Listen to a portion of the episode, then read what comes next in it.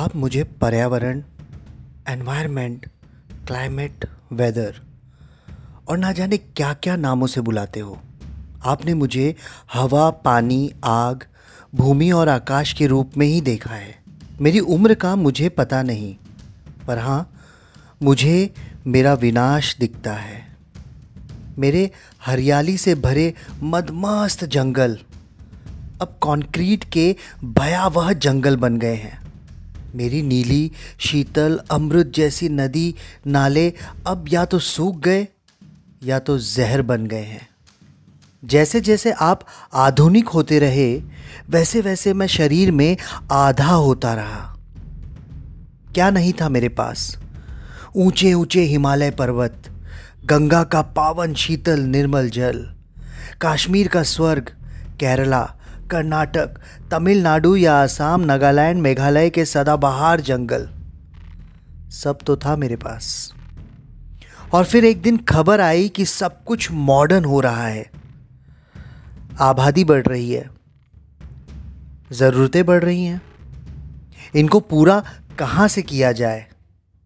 फिर मुझे कुर्बानी के लिए तैयार किया गया। एक्सपेरिमेंट पे एक्सपेरिमेंट होते रहे।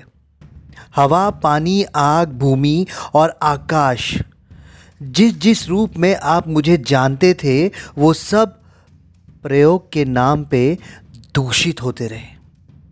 मैं कहूँ तो भी किससे कहूँ? ये दर्द, ये तकलीफ़ किससे साझा करूँ?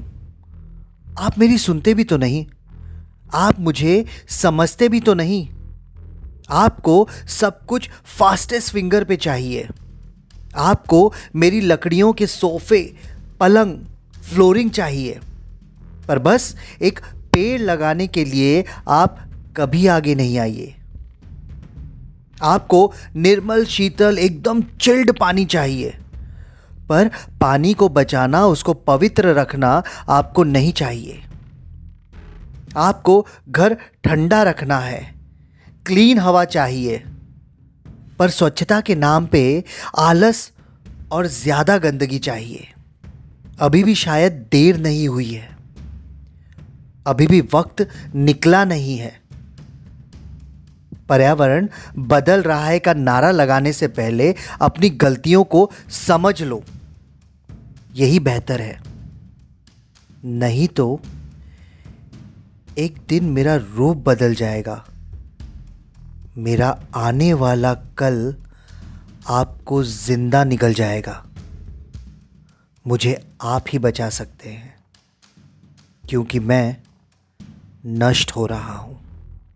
जी हाँ दोस्तों, हम हर साल 5 जून को वर्ल्ड एनवायरनमेंट डे सेलिब्रेट करते हैं, पर हमने डेवलपमेंट के नाम पे अपनी दुनिया, अपने एनवायरनमेंट को लगभग ख़त्म कर दिया है। ऐसा ना हो कि हमारे आने वाली पीढ़ी वर्ल्ड एनवायरनमेंट डे सेलिब्रेट ही ना कर पाए।